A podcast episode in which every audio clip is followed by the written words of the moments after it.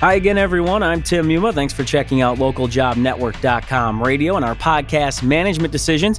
We're focusing on helping employers in a variety of ways. And today, we're tackling the idea of innovation and really trying to break through the innovation myth that many do succumb to. To talk about this subject, we have Tom Koulopoulos on the phone with us. He is the author of 10 books, including his latest one, The Gen Z Effect. He's also the founder of the Delphi Group, which is a 25 year old Boston based think tank and it focuses on innovation and the future of business. Of course, perfect for what we're discussing in this episode. Obviously, innovation is this huge buzzword people use all the time. I've seen it the last couple of years on the most overused words list. What does it mean to you, though? What, how do you describe or define innovation, or how does your company even define it? So, Tim, I, I try to be very simple minded about what innovation is. And the best way to think of innovation is anything that adds value. And we can really leave it at that level of simplicity. I think folks try to complicate this far too much. So it could be a product, it could be your iPhone or your mobile device, or it could be an idea how to change a process, how to do something different inside the organization with customer service. So anything that adds value, in my mind, is innovation. But that word value is a big word. And the problem is that folks don't always measure the value, they stop at the idea. An idea isn't an innovation. An idea is hmm. just an idea. And we're littered uh, with ideas, personally, professionally. What we need to do is ask the question what value has that idea created? And that's the moment at which an innovation is born, is when it creates value. Well, and I like you mentioned that there. First of all, the idea that people complicate this a little bit, but also this sort of convoluted thought of what innovation really is. Talk about how you deem the innovation myth and what that is and, and what you see people doing with innovation. So the one thing I've heard repeatedly during my entire career, and it's it's sort of a, a mantra, I think, that we all to some degree subscribe to. I did for, for a long period of time, is this notion that we're all just one idea, whether we as individuals or we as our organizations, we're just one idea away from enormous success. And the fallacy in that, the mythology, is that it's not the idea, it is the execution of mm. the idea that creates success. So, you know, I know everyone listening to this podcast, as have I, as have you, has either been watching something on TV or on YouTube or has walked down the aisle of their local grocery store and has said to themselves, geez, I had that idea. If only I had, I had, you know, if, if yep. I had that idea, why couldn't I have been the one that made a million dollars? And the answer is you didn't make a million dollars because all you had was the idea. Ideas sort of ignite spontaneously in, in thousands, perhaps millions of minds across the globe.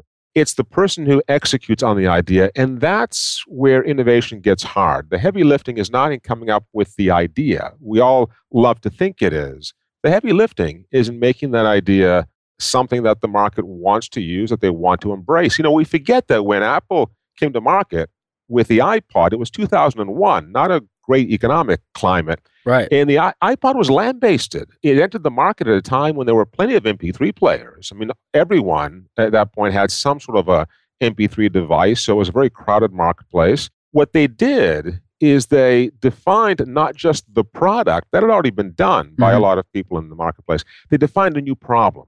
And, and they gave us a reason to need their device as opposed to what was already available. And at that time, who would have thought that the revolution that's occurred. We all have our personal soundtracks today, right? Who would have thought the revolution that, that occurred over the over the last uh, 15 years would have been as extensive as it has been and changed our behaviors so much? And I think that's the magic of innovation. It's the execution. It's creating a new problem that we didn't know we had, and then giving us a reason to solve that problem. That's that's heavy lifting. That's tough work, uh, sure. uh, and it takes time. It's a process. It doesn't happen overnight the way we often, in the mythology of innovation, we often believe this happens suddenly like a bolt of lightning. It doesn't. it doesn't. It's a very slow simmer over a long period of time. I think that's a great point because, especially from the consumer side of things, all we see essentially is that final product. And it's like, wow, where did this come from? But to your point, it's years in the making in a lot of cases to really develop it and, as you say, execute that heavy lifting. Not just that, but what we fail to sometimes recognize is that not only has the product changed and evolved in that period of time, but our behaviors have changed mm. and evolved. And real innovation, the, the real powerful innovation, and let's keep on the topic of the of the iPod, that kind of innovation, it changes the way we behave. Sure. Know, I grew up uh, and I'm, I'm sure you did too, at a time when, before MP3 players, when, you know, we walked around with boom boxes and Walkman cassette players. And this whole notion of going in public with headphones on was absurd. I mean, no one would do that because it wasn't socially acceptable and it just wasn't a smart thing to do. Suddenly, we all walk around with earbuds in. Uh, we're oblivious to the world around us. Uh, we talk to people in the ether. We wave our arms as though magically someone was was uh, was there with us, and they're not. These are very strange behaviors, and the behavioral change is the real indicator of great innovation. When we change so much that when we look back, we say, "How did we ever get by without that? How did we behave when we didn't have that technology?" when you start asking that question, that's when you know innovation has really happened on a large scale. That is a fantastic perspective, I think. Just the idea that you said there, the change in behavior and really the acceptance of that behavior too. I think that's that's phenomenal. And uh, as you said, then you know you're really onto something there. Well, let's let's get into it a little bit as far as this idea of breaking free from that innovation myth, especially talking about organizations who maybe are trying to really be on the cutting edge of innovation or you know coming up with that next great thing, so to speak. One area that you mentioned, and I think people, of course, always bring this up, is the idea of risk and not really knowing what to do or what's going to be in the future. How do you address that? How do you come up with the ideas of, hey, you should go forward with something that you don't know about? Where do you even start when it comes to that? That's a great question, Tim. And, and it's the type of question that I think companies often don't ask enough. This question of how do we deal with the uncertainty of the future? We like to be able to predict. Mm-hmm. It's what we, we want to do that as human beings. And as organizations, we want to do that because we want to mitigate risk. We want to cap the downside of, of risk. But what happens organizationally, this is a very, very important lesson to learn, and I've, I've seen this play out all too often in large corporations with very, very smart people. What happens all too often is that at a very senior level, usually at the level of the CEO, the message goes out to mitigate risk, to put a cap on risk. And I heard one CEO of a large multi billion dollar company once in an all hands meeting with all of his execs say at the very end of the meeting, it was a meeting about innovation, by the way, so just to give you some context. at, the, at the end of the meeting, he said, Now, I just want you to know we had a great meeting, but keep in mind that in this industry, we have an unlimited downside but a fairly limited upside. Hmm. Now, what do you think that does to innovation? It says to everyone, if you take the wrong step, you're going to fall off a cliff and we're all doomed. That's the kind of attitude that unfortunately creates the the behavior of avoiding risk and avoiding the uncertainty of the future and going only for those things that are certain. And while you can do that and be incrementally successful over time, that will catch up with you. Sure. And the reality is that you have to place bets. Sometimes they're outlier bets. Uh, sometimes they're they're uh, bets the way a hedge fund would place a bet on things that have a, a very remote chance of success. But you have to place those bets on a continual basis. And the way to do that is to create a function within the organization that actually plays in the space of uncertainty, but plays within some kind of limited capacity. So I call this an innovation zone. An innovation zone is just a part of your organization that is constantly placing bets on uncertainty. And hmm. the bets are limited by budget. You'll apply a certain amount of money to that function, and over time, it's more than likely that you'll increase the amount of money that you're investing in that function. Now, I've seen companies, that one large institution here in the Northeast that uh, provides health care through a, a, number of, of hospitals, very large hospitals here in the, in the Northeast, uh, Partners Healthcare, actually put in place an innovation zone with just two people. And they did this about 15 years ago. Okay. Over the course of 15 years, it's grown to over 100 people. Wow. And they today make over $300 million a year in the investments in this innovation zone. It began with just two people. And the whole purpose of it is just to find outlier ideas that they can invest in, uh, ideas that otherwise would either evaporate or go someplace else to find a, to find a home. So that having that very simple function of an innovation zone actually addresses directly the question you, you asked, which is how do we deal with uncertainty? Well, you deal with uncertainty in a very strategic way. You put in place a function that is tasked mm-hmm. with investing in these uh, these outliers. Look at Kodak. I mean, if Kodak had done the same thing with digital photography, right. it would have been sitting on top of a gold mine today rather than having gone bankrupt. So companies inherently want to take the road which is secure which has less risk, and we understand that. As stockholders, as stakeholders, we want them to do that. But at the same time, place bets in those areas and, and place bets that will thrive, not that have to exist in your culture, but are outside of the culture. The innovation zone doesn't live within the culture of the organization, it's a separate function. And as such, it is not held back by the legacy uh, of the organization or by all the innovation antibodies that often exist, as was the case with, with Kodak. I think that definitely is an interesting perspective, as you said, separating it so that you're almost allowed to be in that space. Because I'm sure those listening can say, hey, I have to worry about the day to day. I don't even have time to innovate. Or if I do try to take that risk, obviously there are going to be some negative points to that. So I think that's a, great perspective to give those employers listening. Along those same lines, the idea of failure. What is your take on failure and its importance when you're talking about true innovation? We have to compartmentalize failure because the, the reality is we can't make a blanket statement. There are parts of your organization where you simply cannot fail, right? When you're getting onto an airplane to fly coast to coast, there are certain things that, that cannot fail. Sure. They have to work precisely. They have to work every single time. Right. And they have to have backup systems that are in place in the event that they fail. So we have to compartmentalize failure and think of it not in terms of broad statements and platitudes, but think of it in terms of how do I create areas within my organization where failure is tolerated. There's two ways you can do that. One way is to limit the failure by giving it a scope. So I actually counsel uh, CEOs and leaders to provide their people with a definition of what is an acceptable failure. What hmm. does it mean to fail acceptably in terms of dollar amount, in terms of impact uh, to the customer, perhaps, uh, in terms of time invested? If you define it in such a way that there is an acceptable zone of failure, people will try, they'll play, they'll, they'll experiment within that zone. And it's amazing because most folks just don't do that. They don't think in terms of acceptable failure. They, right. they take a broad brush of the, the, you know, the big platitude and say failure is either great or failure is terrible, and we live in, in the black and white. Failure doesn't, failure doesn't work that way. Mm-hmm. You have to compartmentalize it. The second way to compartmentalize it is to say, look, let's take, going back to our I zone function, let's take our innovation zone function and give it a certain territory within which it has the right to experiment and to fail. So let's go back to our friends at Kodak and digital photography. If they had taken digital photography and put it into its own organization and said, look, you can live or die by your own merits, not based on ours, they might very well have had something there over time that they could have bet very big on. Uh, but they didn't. It was part of the the ecosystem, it wasn't separated out, it wasn't compartmentalized, and as a result, it couldn't thrive in that ecosystem. There's no way it could live under the canopy of, of Kodak's uh, jungle. There was, it, couldn't, it couldn't survive in that kind of an environment.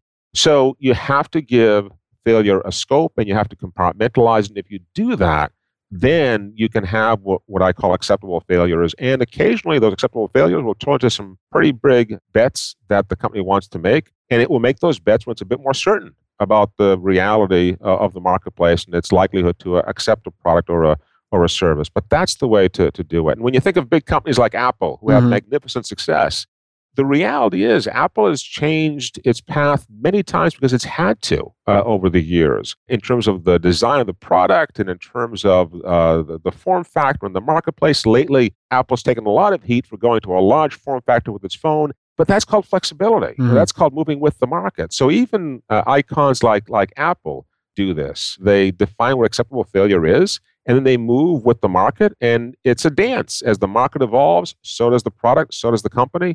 And if you're astute enough uh, and you make those small bets and you define what is an acceptable failure, you will move forward. If all failure is bad, you'll stand still. Uh, you will not move forward. Uh, you might get dragged along by the rest of your marketplace, but you, you certainly won't be a leader, and over time, you won't be the innovator in that space. And that'll catch up with you. It always does. Another area that intrigued me a little bit, obviously, look to you to explain a little bit further, was the idea of focusing on the process and not necessarily the product. How can that be more effective? How does that lead to better innovation as opposed to being in love, I guess, with the product itself?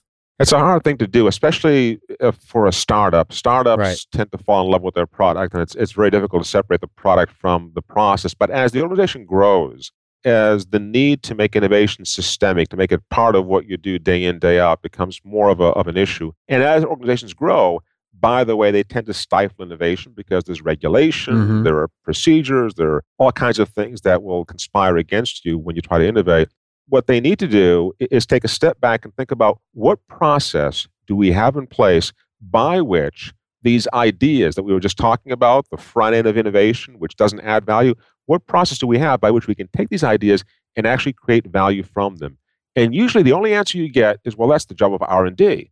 Well, what if it's an idea that for whatever reason can't take root in r&d hmm. what if it's an idea that is not about engineering or about the product about customer service perhaps or about an internal process? Unfortunately those ideas don't have a process that can take them from idea to value. And again i go back to this notion of having in place a function whose responsibility it is to do that. So let's go to partners healthcare which i brought up a little earlier one of the uh, iconic examples that they use, and they've had great successes. Enbrel, by the way, the great drug Enbrel was one of their successes. They've had many others. But one of the smallest successes they have is the iconic one that they use to talk about the process of innovation. And it's an inclinometer that goes on the side of a bed, a hospital bed, so that you can make sure that the patient is inclined at the right angle. And the reason for this is that, especially when you're compromised because of an injury, mm-hmm. the risk of what's called aspiration pneumonia, where fluids go down into your lungs, increases dramatically. And that can be a very serious condition for people that are compromised immunologically or, or otherwise. Well, wouldn't you know it? Most hospital beds don't have inclinometers. You can't tell what degree it is. You have to sort of eyeball it. Hmm. A doc at Partners, uh, one of the Partners Healthcare institutions, came up with this idea to create a inclinometer that was sort of a, a little uh, weight on a string that hung on the side of a bed, and it had a red and a green zone. And when it was centered between the two, the bed was perfectly aligned. Hmm. Now, this doc had a lot better things to do than figure out how to build inclinometers for all the beds at uh, at the Partners Healthcare hospitals. Luckily, they had this innovation zone. So he went to the innovation zone. He said, Hey, look, folks, I've got this idea. I have no time to do anything with this. Could you take it and do something with it? So right. here we have that separation between idea and innovation. The doc's role was do what docs do care for your patients. If you have an idea, though, what do you do with it? Well, to create value, you give it to someone else in the organization that can actually not steal it, but build on it. And if you want mm. to continue being part of that idea, you can continue being part of that idea as it evolves. And in this case, they use it as their iconic example because here's a situation where the value is so small in terms of the idea that it could easily have been brushed aside. Right. But it had enormous impact when it was turned into an innovation and when the, the innovation zone at Partners Healthcare actually took it, built it out, prototyped it, started putting it on beds, doing trials to see uh, whether it in fact did have an impact on the patient's health and, and well being. And that's the heavy lifting I talked about earlier. They did that heavy lifting. And most companies don't have that kind of a function with which to take the idea and actually turn into some some measurable uh, measurable value. That's the process. That function is the process. If you do that over and over and over again over a period of two, three, five, ten years, you do create an innovation process, and it's not reliant on a bolt of lightning striking it's reliant on the day to day ideas that people have across the company that have no other place to go. I love your examples because I think that's exactly what employers are looking for and specific examples of how it worked or how they utilized, as you said, this sort of compartmentalized idea. And I think that is really what our listeners are looking for. We're getting a little low on time here, but I do want to ask about this idea of challenging conventional wisdom. I know again, that's something probably a lot of people hear, but I wanted to bring up the example you had in an article because I thought it was it was really fascinating for me. And that was the idea of the Roomba. Of course, that's the automatic machine that, that vacuums up for you. And the, the idea was that the you know the organization thought not how do we vacuum better, but how can we vacuum basically without vacuuming at all? And I thought that was a great picture kind of put in people's minds as far as that challenging of conventional wisdom. So do you have any tips to help employers get to that point where they can look, I don't even want to say outside the box because that sounds so cheesy, but just have this completely different perspective? Well, uh, first of all, I think you know we all live within a box. We have to. We're organizations. We're measured based on our profitability, based on our success. Sure. There are metrics in place. So the box has dimensions. So when you step out of the box, you're only stepping into another box. So the question is, the question is, are you in the right box? And what iRobot did with the Roomba is it said, look, you know, the box is defined based on these parameters. How long does it take to vacuum? How heavy is the vacuum? Can you easily manipulate it? Does it turn and swivel? Well, wait a minute what if those weren't the metrics of the box? What if we define a whole other set of metrics mm. for the box? That's what iRobot did. And the new set of metrics didn't involve a user, it involved just the machine itself. So that's what I find fascinating is when people step out of the box and define an entirely new box based on new parameters. That's what Apple did with the iPod and with the iPhone. That's what every great innovator does. Before Apple, it's what Sony did with the Walkman you define a new set of values on which the consumer will make uh, his or her decision. And I think that's the ultimate success of innovation is that it changes the values by which we measure the world around us and by which we measure our own success at the end of the day. Uh, but it's not magic, right? It's process, right. it's heavy lifting, and it gets very, very tactical. And that's what I want people to focus on is that whatever great, you know, metaphors, box or whatever we use to define this, it's tactical. It has to be tactical at the end of the day if you're going to actually do something with the idea and turn it into some real value. I did want to ask you in the last 30 seconds if you were talking to a company right now, what would you tell them is the important first key step they need to take to really step up their actual innovation versus this idea of uh, the magic pill, so to speak? The first thing to do is to seriously consider putting a process in place by which you can take the ideas, vet them, and then start to bet on them to separate, as, as I say, separate the uh, the flowers from the weeds. Uh, if you don't have that process in place outside of R and D, you're at a severe disadvantage, and it's very unlikely that you will innovate in a significant way. Tom, thank you very much for coming on, sharing all of your insights. I definitely think the listeners can take a lot from our conversation today, and hopefully they can improve upon those innovations. So thanks a lot for coming on the show. Tim, thank you. It was my pleasure. And that will wrap it up for us here on Management Decisions. Again, we've been talking with Tom Koulopoulos. He is the founder of the Delphi Group as well as the author of The Gen Z Effect. If you want to find out more about him, you can go to tkspeaks.com and find some more information about what Tom has to offer. If you'd like to get in touch with us, you can send us an email to ljnradio at localjobnetwork.com or find us on Twitter at the LJN. For everyone here at LJN Radio, I'm your host, Tim Muma. Take care, everybody.